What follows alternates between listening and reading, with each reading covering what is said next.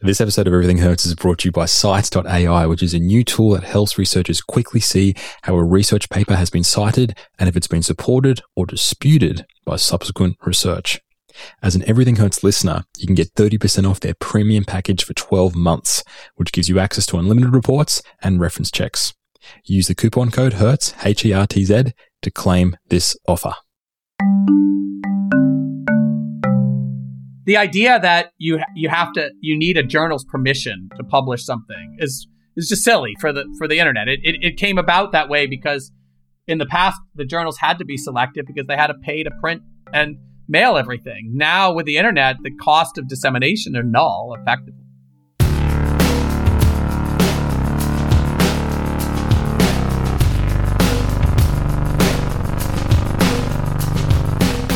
Welcome to Everything Hertz. My name is Dan Quintana from the University of Oslo. I'm here with James Heathers from Cipher Skin and a very special guest, Michael Eisen, who is a biologist at UC Berkeley, an investigator of the Howard Hughes Medical Institute, and the editor in chief of eLife. Michael, thanks for joining us. My pleasure. Before your role at eLife, you were the co-founder of the Public Library of Science, otherwise known as PLOS. Now, of course, PLOS wasn't the first open access journal, but it was certainly the journal that popularized open access in the biomedical sciences. Now, no one starts a journal as a hobby or for a laugh with friends. This is tough for sure work, very tough work. So I want to know what motivated your involvement with open access publishing in the first place. So it it started back at the dawn of the internet. I mean, I think we all many maybe you guys are too young to remember the dawn of the internet, but you know, when I started Skype takes 10 years off your off your complexion. Um, um, when I, you know, when I was in graduate school, it was pre modern internet. I mean, we had internet connections, but they were kind of very much a niche thing within the university. And you know, I spent my entire um, my entire graduate school career living off of papers that I photocopied out of journals from the library, just like everybody did. And you know, I had stacks of papers on my desk, and they were, um, you know, that encompassed my entire PhD thesis was stuff that was gleaned from that um, from those those papers, and you know what I added onto them. Then you know, I I um, finished my PhD and went to do a postdoc, and I landed at at Stanford in 1996. And the the science we were doing um, was you know a big shift for me. I was switching from I, I, worked on influenza proteins as a graduate student, and I really it was I was kind of a radical for having studied two instead of just one. and um, and uh, you know I I came out to Stanford at the dawn of the genomics era and all of a sudden was um, was studying, you know, thousands or tens of thousands of genes at a time using experimental tools that, that, that have been developed in the lab I was joining, and it just happened to coincide with the birth of the the the kind of modern internet, and so the the um, the challenge we were facing in the lab was how do you bring to bear all of the knowledge that might be relevant from the scientific literature to understand an experiment that involved, you know, 10,000 genes. You couldn't store all that in your head. I couldn't print out all those papers on my desk. But, you know, we were lucky because that coincided with the moment when, when um, science journals discovered the internet and started to um, take their content from from printed journals and make them available online. And you know, it was very early days, and and you know, we were barely a year into the into the era of online publishing. Um, but you know, it dawned upon us as scientists that we could maybe, and I'm also a programmer, so I could I could take advantage of this information. And it dawned upon us that that there was a, a potential new era in the way that we consumed the scientific literature that involved treating the contents of papers as data that we could use to help annotate experiments. So that was very much motivated by a research question. And again, kind of fortuitously, the the the um the group that was publishing the online editions of many of these um, journals was at the Stanford Library. And so, you know, it's like a mile away from where my my lab was. So, you know, one day, um, my advisor and a colleague and I marched down to the uh, to the library to meet with the person who was in charge of this online collection of papers. And we actually carried with us a, a Jaz drive, which you'll those of you will remember as chunky, you know, I think 200 things. Yeah, 250 megabytes or some crazy amount at the time. And uh, what we wanted was for him to just download all of his papers onto onto our onto our disk so we could go back to the lab and do some kind of computer magic and figure out how to use the information. But when we got there and asked, "Can we have these papers?" we were told no. And you know, honestly, like it was the first time I'd ever thought about the fact that somebody owns the scientific literature. You know, that that just wasn't relevant when you're when you're um, pr- reading printed journals because the, the the main problem with using that information is is tactile and practical. Like I you couldn't get access to that data because it was printed, not because somebody owned it. And so, you know, I couldn't scan 10 million pages of journals in order to do some kind of computational analysis. It would have been a, a, a practical challenge. But now all these papers existed on a server sitting in this library, and there was no practical reason why we couldn't download them and use them for our purposes. But now all of a sudden we encountered this this legal and kind of behavioral challenge, which was the publishers believed and in fact did actually own the content that scientists had produced. And this triggered in us a, a, kind of you know realization that this was bad. This was bad for not just because it prevented us from using this as data, but because it prevented people from accessing the content and that the kind of utopian dream of the internet, which we were still able to able to uh, to possess at the moment, that you know anybody with a computer and a telephone line could get access to any information that was available in the world it seems so obvious that the scientific literature should be the first place we would realize that dream. It was, you know, not shouldn't have been owned by anybody. It was produced by the public, and and so we tried a bunch of different things to get the scientific community to realize that this was not a good situation, and that included lobbying the government. And you know, we thought at first like people just haven't thought about it. We hadn't thought about it. Now, if we just tell everybody that this is bad, that somehow that'll fix it. But that was obviously not going to happen. And and we tried to and succeeded in getting the government to propose a, uh, the, the, the U.S. government to propose a, a, a, a solution in which they would basically become pub hosts or publishers of of all biomedical research content, and and it would all be freely available, and and and things would be great. But that was shot down by the journals who you know make a lot of money off of that content. And so um, after you know four or five years of trying to convince other people to solve this problem for us we and i admit somewhat reluctantly came to the conclusion that we kind of had to just do it ourselves in order to make this make this happen and that's that's how PLOS was born was out of that frustration and realization and the fact that nobody was fixing this problem that that led us to think we had to we had to try to show the world that there was a different way of doing it. I, I love the deployment of the phrase "somewhat reluctantly" there. Um, yeah, so this, this is ideologues crash and burn in this space. I mean, they have done for a very long time, and you you tried very hard to get that started. And at the the end, like the frustration was at, at its peak, you went, Oh, God. Yeah. All right, fine. Which is yeah. like the exact right emotional space to be able to get anything done. I, I think that's true. I mean, I think, I think, you know, I mean, first of all, this was happening while I was just starting a faculty position, so it's not like I didn't have other things to do. And um and you know, I'm utterly and completely uh, uh, untrained. Like it's not like I I never took a business class. I, like you know, the first the the the first kind of thing we we had to do was you know get a startups for dummy kind of book and you know and we started PLOS as a nonprofit because you know the the we had a, it gave us access to money from foundations and so forth but mm. you know we had a we we had to start a business from scratch not knowing anything about what what we were doing and trying to um you know trying to play in a world that we you know, I think the funniest thing for us was that we had to sort of play in a publishing world that we quite literally wanted to destroy.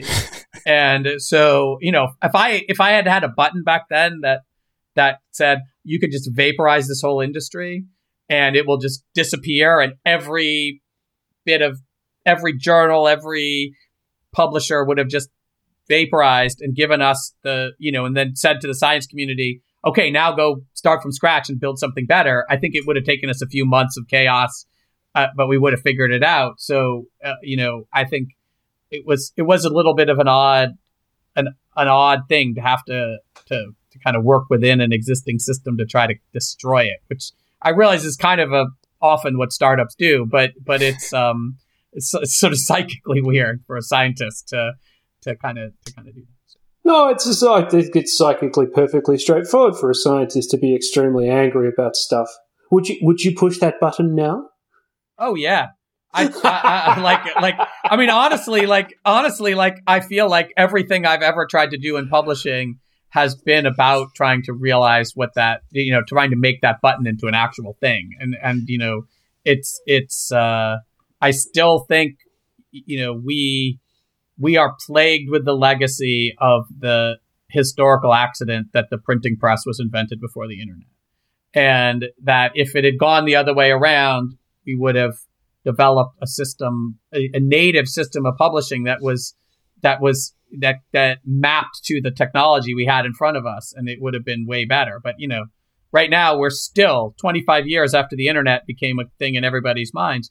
We're still handcuffed by by the the historical legacy of of you know it's not it's not the technology itself but the fact that the science community shaped itself around the technology, right? The fact that jobs and grants and awards and other things are doled out in science according to where you publish your papers. And that is a pure vestige of an era when when journals were a physical entity that had to be printed and shipped around the world and acquired identities and brands and exclusivity. All that is so antithetical to the way the internet you know, functions and should function. And, and it's just kind of a weird, it remains the weirdest thing for me that, you know, if you trace back to the origins of the internet, I mean, it quite literally was invented for science scientists to communicate. All right, defense mm. scientists, but scientists nonetheless, who were who were looking for a better way to share information and ideas and data. That is tangibly the the purpose of the internet, and the the you can make a strong case that the thing on which the internet has had the least impact is the thing that it was it was invented to to to do right science publishing is is is, shockingly unchanged by the by the internet even in even in the way papers look i mean the fact that we still call them papers and that they still are paginated and look like uh like they did you know I don't know. I, have made this joke before, but but I, you know, Francis Bacon, the great you know British scientist, is kind of often credited with having inspired the first um, journals. He was at the Royal Society at the time that that that the, the, their proceedings were were were invented. And I've you know if you imagine Francis Bacon coming to modern society, to modern world, I mean, so everything would just astonish him, right? The technology you have at your at your disposal. I mean, cell phones and cars and everything and he would he would find solace and comfort in science journals because they look very recognizable to what they looked like 350 years ago and that is a really bad thing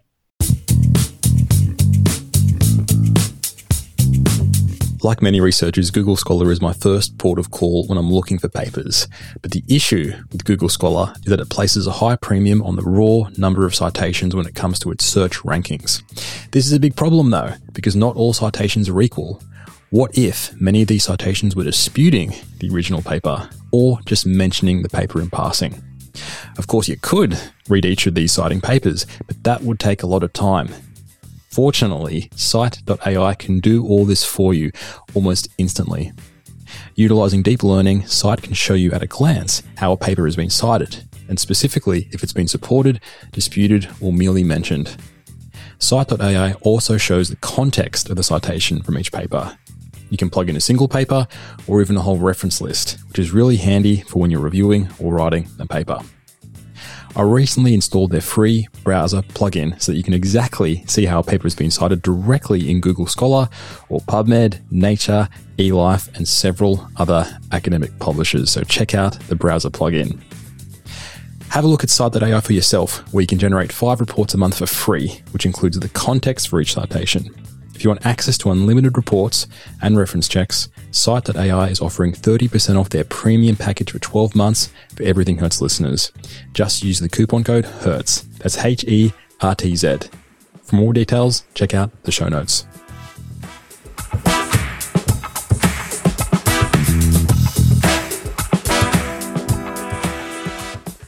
I've uh, I've recently started reading this really interesting book on the history of the scientific journal by Alex Csiszar. If I pronounced that very well. Um, um, and what I found really funny was that even around the period of the Royal Society, when there was maybe two or three journals, a few in England and a few in France, when they were proposing new journals, people were like, "Oh, hang on, hang on, we already have too many journals. Let, us let, yeah. calm down a bit." Right. So w- yeah. w- within within that space, around 2012 we have eLife starting up. Yeah. Um, at the time, you you weren't the founding editor. You are the editor now. No. Um, what was the need for an additional journal at that time, around 2012, with with eLife? Oh well, there's never a need for an additional journal. Just to be clear, I mean, you know, we have we have we have. Um, uh, I think I just read in the in the publishing industry's like annual report there are 10,000 publishers, let alone 10,000 journals. Wow. There's, I think mm. there's 50 to 100,000, somewhere between 50 to 100,000 journals, right? We don't need them. That, that, right? So we definitely don't need that many journals. But the problem is, just like we faced with PLOS and they faced with eLife, right? It's very hard to just sort of take over an existing journal and, and change it to some new principle. So if you're trying to do something new, you kind of have to start something new. And so I, I, you know, I'll, I'll admit, I, I was not hundred percent a fan of eLife when it launched. I, I in part mm. because of this, because of this, um, um, you know, issue that I think that um, the the world didn't need more journals. We already had open access journals. We already had high profile open access journals. You know, at the time I was on the board of PLOS and that we had one. I didn't, I didn't, I didn't see the the logic in adding to that. However, there was one thing about eLife from its inception that I was I, I really thought was fantastic and was a reason why you you kind of needed a new organization, which was that the the um you know if you if you go back to the to the beginnings of this problem to me the biggest the biggest issue that has always existed is that the solution was kind of left in the hands of scientists and even, you know, publishers here and there. But that the real solution here has to come from the, the funders and the backers of science, right? That, that they, for the first 15 years of this fight, they kind of sat back and said, we're funding science. You know, it's important that you publish, but we're not getting involved in the question of how and where you publish your work. That's not our choice. And it, you know, it was kind of motivated by kind of bizarre notions of academic freedom, I think, or I'm not really sure why they weren't involved. But the critical mm. thing about eLife, in, in my mind, was that three of the world's biggest private, you know, nonprofit funders of science, so Howard Hughes Medical Institute, Wellcome, and um, Max Planck, you know, collectively came together and said, this system is broken the way that that we encourage our scientists to publish and and their work is it ends up producing works that are not available to the to the community. And that is antithetical to what we are trying to accomplish as as research funders. And even though i think there are things that they didn't get right in the way that they you know i think they were they were a little bit too conventional if anything in the way that eLife was, was launched. The the very fact that the funders were standing behind it and saying, look, we're putting our money into science publishing directly, not by paying subscription costs or page charges or something like that. But but actually we're putting our money behind an effort to make science publishing work better. And that that is and has been inc- critical to the to the um, you know to the kind of evolution of this industry to the point now where I think you're starting to see funders um, realizing that they have to play an active role, that, th- that this is not a market that is working efficiently or effectively, and it is not one where the incentives for the players, either the scientists who are publishing or the publishers, are aligned with what the backers of science really want to accomplish, which is to have a scientific literature that's freely accessible, that is is you know is is robust and annotated and peer reviewed and all the things that they want to accomplish that the industry is not accomplishing that that the economic incentives and the professional incentives for everybody involved are misaligned with what what the system should be accomplishing. And so for that to, for change to happen it's going to have to involve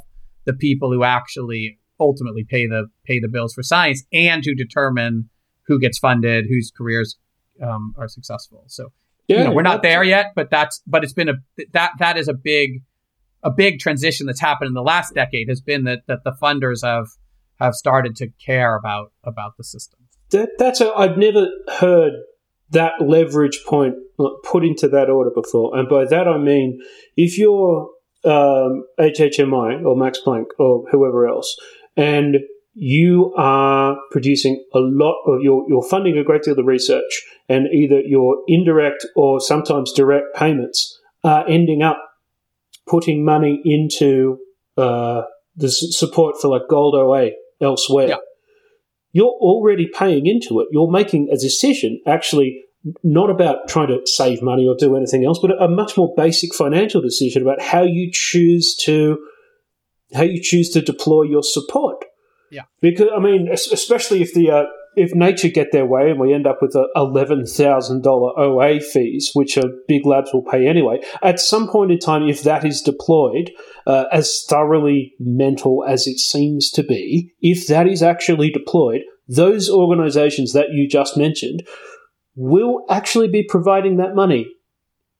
Yeah, but that's but where no, it's coming from note that they already are. Like this is one of the yeah. things we tried to point out from the beginning, which was that the whole push for open access was not really about saying we don't want to pay for these things, right? Everybody always confuses, eh, you know, this is a, a problem across all sorts of domains. People confuse the idea that something could be free for users with the idea that it's free to produce. And I think that in in classical subscription publishing, it was generally free to authors, but not to readers. In in um, what what what we what you know what we tried to convince everybody of, and I think you know finally that I think people understand this is that you know it's always going to be true that the people who sub- support science financially, the funders and the and you know academic institutions and other research endeavors, that they are going to that, that they're going to have to pay to make sure that the science they fund gets communicated and that it gets communicated in an effective way. Otherwise, what's the point? If you're just giving people money to do research and it gets buried in a drawer and nobody reads it, you're not really doing anything. So it's obviously part of the scientific endeavor to fund the communication of the results of that that work. So, you know, at the time PLOS started and open access started, you know, there was already eight or nine billion dollars a year going into science publishing almost entirely via subscriptions. Our argument was that, you know, that, that those, that money is transferred under, in a, that the mechanism by which that money is transferred imposes limitations on how the contents are going to be used. If you decide to transfer money from funders to publishers via subscriptions, you're guaranteeing that a large fraction of the world has to be shut out of the shut out of access because why else would you pay subscriptions? The the alternative that we introduced with with upfront charges, I mean, we felt it was more logical in the sense that you know publishers are providing a service to the to funders. There's no reason why they have to own the the output at the end of the day. So our our argument was and still is that that if you know funders make decisions about how they're going to support the the the publishing um, system. When they make those decisions, they're implicitly kind of deciding the, the the rules under which the content actually gets used and disseminated, and that that that you can you you know that nobody's arguing that that this money shouldn't shouldn't be used to promote publishing. Maybe less of it, I don't know, but but because ten billion dollars a year is a lot of money to support publishing, but but that we that the funders really need to make a decision um, about how they're going to fund the system and and acknowledge that they're doing it. One of the most amazing things to me was from the beginning how little you know funders didn't even acknowledge that that this was a system that they were paying for in part because the money was laundered in these weird ways through mm. libraries mm. but like the libraries weren't getting their money out of their own their own uh, you know they weren't selling cookies right they were getting this money from the nih and from funders and and so you know to me like the big thing is even the model we have now, the APC model, it has its flaws because it's kind of you just pointed out this eleven thousand dollar nature thing. The, the, the crazy thing about that is it's not crazy, right? That is it, right, like that is what I, I, I take nature to to some extent at their word that that's kind of what it costs for them to do it. I don't think it's an unreasonable estimate of what it costs them to publish an article. The the kind of absurd thing about it is is that it's totally worth it for a lot of people to pay right? If like your career advances by more than eleven thousand dollars by getting a Nature paper, and that's the problem, right? The problem yeah. isn't that Nature the Nature is charging eleven thousand dollars; it's that it's actually in it people's interest to pay it right? So yeah, so, no, of course. I mean, look, when, when, yeah. when, this happened in the first instance, I said a couple of things. One, if they've made that decision, this is a very large organisation that has a CFO and accountants and a financial department, and uh, they they operate over a bunch of different regulatory environments in a bunch of different countries. And if they say it's worth eleven thousand dollars, the market will support that. I work for a business now. They didn't just well, like we we wouldn't. We, there's 14 people in this office. We wouldn't pick a number like that out of the. we would no, no, we no. would do research. Nature did much much better research than we'd be capable of, and they said that's what it costs. The second thing is, of course, uh, if you've got the money to do that, that uh, if if you're supported by a large program grant, it isn't your money. Right. It's it's someone else's money. It's something that you might write it as a line item into a grant. You might grouse about it because you want to spend it on something else. But at the end of the day, people who have the right amount of support are spending someone else's money. Right. And it's obviously look. I mean, it's a it's a five figure charge for uh, huge chunks of the world. It's gone from an impossible dream for practical reasons to an impossible dream for two practical reasons. So it sounds bloodless to point it out, but um, it, it, it does. But but again, like, which it, it, doesn't change something. It, it is also important to point out that that you know nature papers are not accessible to most scientists, not because yeah. it costs eleven thousand dollars to to publish them, but because it costs hundreds of thousands or millions of dollars to do the research that that is required to meet the standards that the journal has decided are true. This is a really big problem in science. You know, you oh, will yeah. occasionally see you will occasionally see papers coming in in Nature or other high profile journals from from labs that don't have a tremendous amount of research funding, but but that that is a rarity. That that I I you know I, I saw studies on this years ago, so I don't know what the number is today, but at some point I saw an estimate that it was about three hundred fifty thousand dollars worth of investment went into every paper that was published in Nature. And this was a decade ago. So I think that number has accelerated, not just because of inflation, but because science has gotten more expensive. And so I think, I, I think, you know, it sounds, it sounds obscene to charge $11,000 for, for, for a paper. And it is obscene for all sorts of reasons. Um, but it's, it, it, it kind of, I mean, I think it, it highlights that this, that this model itself has kind of reached its, reached the limit of of of what it can sustain. And and I think that this is why I, I would really like the funders to start to you know you know right now the funders are kind of uh, acquiescing a little bit to this nature charge in part because you know they like having nature papers too for their authors. So I think that what we need to figure out is, is a system where where the funders just own up to the fact that they are paying for this system and just pay for it directly so that nobody has to, has to pay to publish a paper. Nobody has to pay to read a paper. The money is there. The money is being spent already. It's just a question of how do they how do they decide to deploy it, right? They don't you don't run a database of protein structures, you know, like was used to solve, you know, for this AlphaFold thing that just came out last week, right? Mm-hmm. You hmm. don't run a database like that by charging people to put their structures in or by charging people to to use the data you could. I mean, you could have a business that worked that way, but it would be an ineffective one for for for achieving its ultimate goals. I think we have to say the same thing about publishing. That they they fund that they have the money, they spend the money. If if the funders got together and just said, look, we want to support publishing infrastructure and journals, we're going to come up with a system by which we'll pay people who participate in the right way in the system. But nobody will ever have to pay to publish and nobody will ever have to pay to read. That'll be a sort of irreducible first principle. The money's there. It's just about will and organization. Now, speaking of where money is, is going to for publication, uh, eLife recently announced this author driven publishing approach in yep. which submitted papers will have to be posted as preprints. Can you tell us a little bit about this? Right. So, I mean, uh, uh, ironically, this is kind of where we started in our thinking about where publishing should go, you know, 25 years ago. It's sort of the, the, the, the, the, the thing that the internet really changes fundamentally about about publishing is that it becomes easy to easy for individuals to publish something. Right? I mean, that's kind of what the internet is. It's a great medium for for anybody with a connection to the internet to publish something.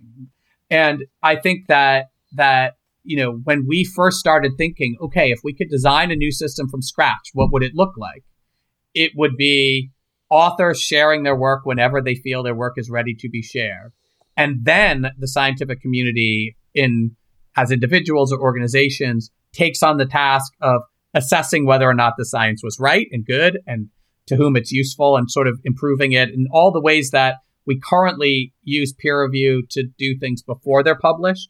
They make much more sense to do them after they're published in the sense that, first of all, you get rid of this, this, this, this, this delay of, of, of nine months or something now between when papers are submitted to a journal and when they're published. It's it's quicker to send a, a, a rover to Mars than it is to publish a science science paper, and it's actually cheaper. But I could go go into that one. But but um but um right, I, have this is actually true. I've did this math. If you if you printed all the papers that were published in a given year and loaded them into into uh, rockets and sent them to Mars along with little rovers, and then the rovers spread the papers out on the surface of Mars and took pictures of them and sent them back to Earth, that would not only that would not only be cheaper to do than p- spending ten billion dollars a year on science publishing. It would actually be faster.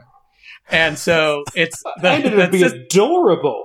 It would be adorable, exactly. Tiny little rovers putting papers all over the so, Talk about spreading but, knowledge to the universe. But to get back to the point, so so right the the the idea that you you have to you need a journal's permission to publish something is is just silly for the for the internet. It, it it came about that way because in the past the journals had to be selective because they had to pay to print and mail everything. Now with the internet, the cost of dissemination are null effectively, and so so we always thought that the right model was to have authors publish their work first and then have peer review and curation happen after it was published. Indeed, some communities already have been doing this just intrinsically physics, computer science, math. It's basically the way those communities ha- function and have functioned for forever.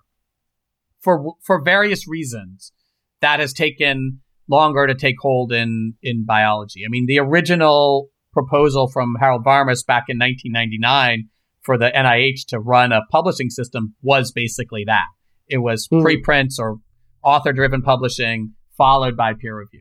Um, biology was resistant to preprints. They were resistant to anything that that took kind of money away from publishers. I mean, I, I won't say individual biologists were, but the system as a whole, because there was so much money going into publishing, and the scientific societies and others were very influential in kind of blocking efforts to to to make the system more open. It took a while for um, um, biomedical scientists to get comfortable with the idea that they could just post their papers and publish them when they felt they were ready, and that you know the, the that the universe wouldn't collapse as a as a result of doing that. And so, you know, over the last five years, because of the work at Cold Spring Harbor from bioRxiv and medRxiv, and and the you know, I think the embrace of that system by biologists, you know, not not completely, but that that now the groundwork has been laid to go back to the original idea, which is authors should be in control of when they publish the work. Then it's our job as scientists, but also publishers. It's not to decide what should or shouldn't be available to you, but to help you under, you know, to help have scientists read papers and provide kind of feedback on what was and wasn't achieved and what was and wasn't useful and so forth. So, you know, we at eLife, you know, we we looked recently and and asked just how many of our authors are preprinting their work, and the answer is of the papers that we have sent out to review, about seventy percent of them are already available. So, mm. I, you know, w- without formally you know, announcing this is what we were doing, we were already no longer a publisher in the sense that the vast majority of the papers we ultimately were publishing or publishing in quotes were already published by the authors. We were just, you know, it, it, it putting a seal on them of, of, of our, of our selection and approval. And so I, I felt, you know, you know, we're doing that, but you know, our systems and our, our conceptualization of what we're doing we're still stuck in the old model and that we were still behaving as if what the job of a peer reviewer was was to decide whether or not something should be published. And that affects the way that peer review is conducted. It affects the way that peer reviews are written. And so we really wanted to just embrace the challenge that is um, that is um, put forward by by the fact that we have, you know, we want what we are doing is is reviewing papers that are already being published, and yet for the most part, the peer reviews are kind of staying hidden. They're kind of a correspondence between the reviewers and the authors. We wanted to move that conversation online, make it public, make the fact that you know we're assessing works that are already published by by authors a feature of what we're doing in a world where everybody's starting to see preprints, but there's some trepidation about you know acting on unrefereed reports. We wanted to try to promote the idea that what we can do as a publisher is quickly turn unrefereed preprints into refereed preprints. And I, I just felt it was time for us to, to, to not just dither around that this is what we're doing, that we need to actually, there's a lot of things we have to figure out in order to have, and you know, to do that well and to make the kind of peer reviews we have actually be useful to readers, not just things we tack on the side of a paper in the, in the name of, of peer review. And so I thought the only way we were going to do that was to make that what we do and not to have it be a sideshow or kind of an aspiration. But the and again, you know, go back to eLife's origins. We were put on eLife was was put on Earth not to just be the forty thousand and one journal, but to be a, a catalyst for changing the way that science communication happens. And and and I felt quite strongly, and and you know, indeed, everybody at eLife feels strongly that that this is the best way for us to do that.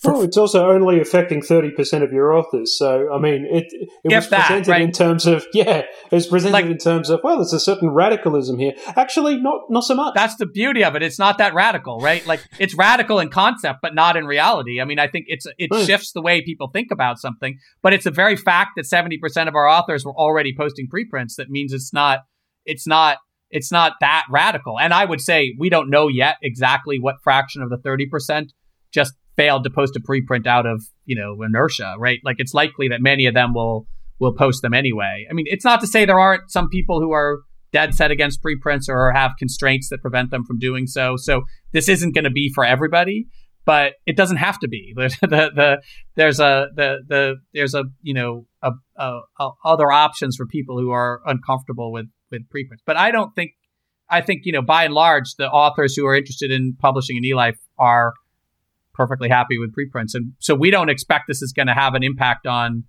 on submissions. What you know, if, if, there's a if there's a if there's a radical thing here, it's not that.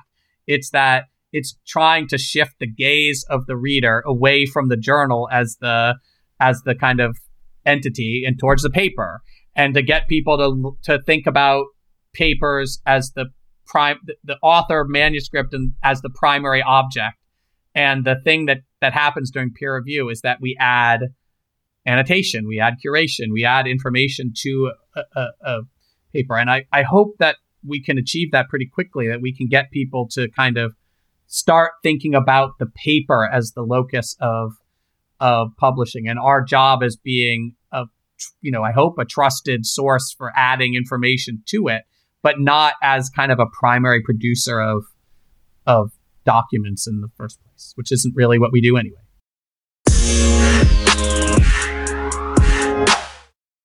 That's all for today's episode with Michael Eisen. There was so much gold in this chat that we just kept going, but this would have been too long for a single episode. Part two of our chat will be released on the 4th of January in the new year. So if you haven't subscribed to the podcast already, make sure you do that so that you don't miss the rest of our conversation. Keep safe.